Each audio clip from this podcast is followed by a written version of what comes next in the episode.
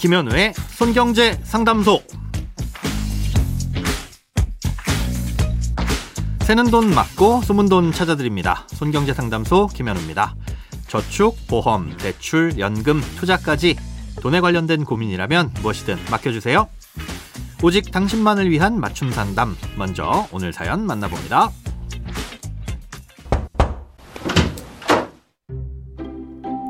안녕하세요. 매일 손경제와 플러스 상담소를 퇴근하면서 듣고 있고 덕분에 경제에 관심을 많이 갖고 있는 애청자인데요.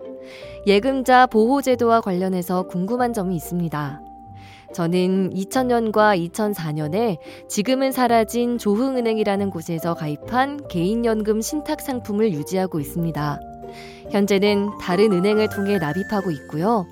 노후 준비라고 생각하고 지금까지 꾸준히 납입해서 각각 누적금이 5,700만 원, 6,800만 원이 되었습니다.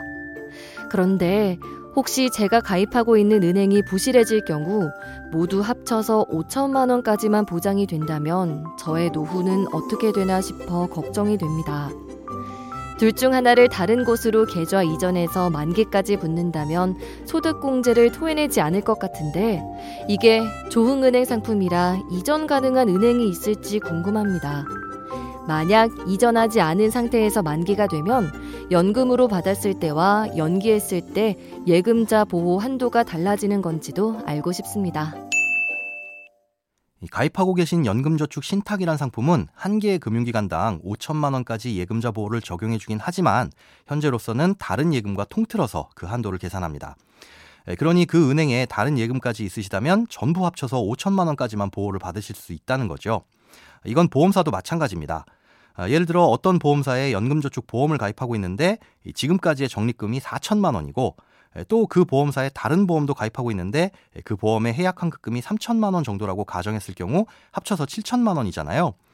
그런데 만약 이 보험사가 파산을 해서 문을 닫으면 가입자는 예금자 보호 한도인 5천만 원만 돌려받을 수 있다는 겁니다.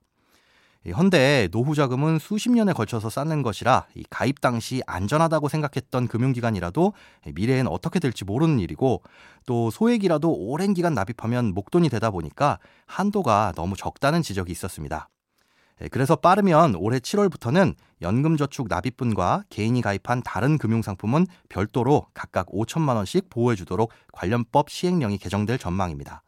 참고로 DC형 퇴직연금과 IRP는 이미 2015년 2월부터 개인이 가입한 상품과는 별도로 각각 5천만 원씩 보호되고 있고요. 하지만 7월부터 이렇게 확대된다고 하더라도 예금보호 한도 자체가 올라가지 않는 이상은 연금저축 신탁도 총 5천만 원까지만 보호가 되는 거니까 사연자님의 걱정은 사라지지 않을 겁니다. 그래도 현실적으로 은행이 파산해서 예금이나 연금저축을 못 찾을 가능성은 희박하다고 보입니다. 만약 은행이 실제로 파산해서 5천만 원까지만 보장을 해줬을 경우에 발생하는 파급 효과는 어마어마할 것이라서요. 정부가 그대로 두진 않을 거라고 보기 때문인데요. 진짜 5천만 원만 보장해준다는 걸 사람들이 눈으로 확인한다면 다른 은행에 있는 돈도 딱 5천만 원까지만 남겨두고 전부 인출하는 뱅크런이 일어나 더 큰 사태가 벌어질 테니까요. 은행이 파산하기 전에 다른 곳으로 인수를 시키거나 다른 대책을 마련할 가능성이 높습니다.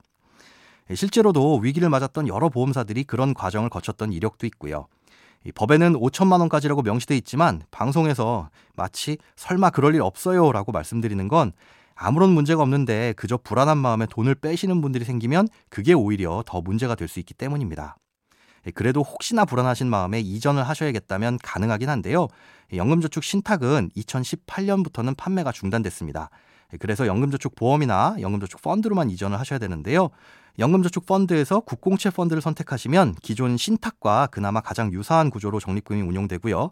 그 돈은 연금으로 받든 일시금으로 찾든 예금자 보호 한도 5천만 원은 동일하게 적용됩니다. 크고 작은 돈 걱정 혼자 끙끙 앓지 마시고 imbc.com 손경제상담소 홈페이지에 사연 남겨주세요. 검색창에 손경제상담소를 검색하시면 쉽게 들어오실 수 있습니다. 여러분의 통장이 활짝 웃는 그날까지 1대1 맞춤 상담은 계속됩니다. 돈 모으는 습관, 손경제상담소. 다음 주에도 새는 돈 막고 숨은 돈 찾아드릴게요.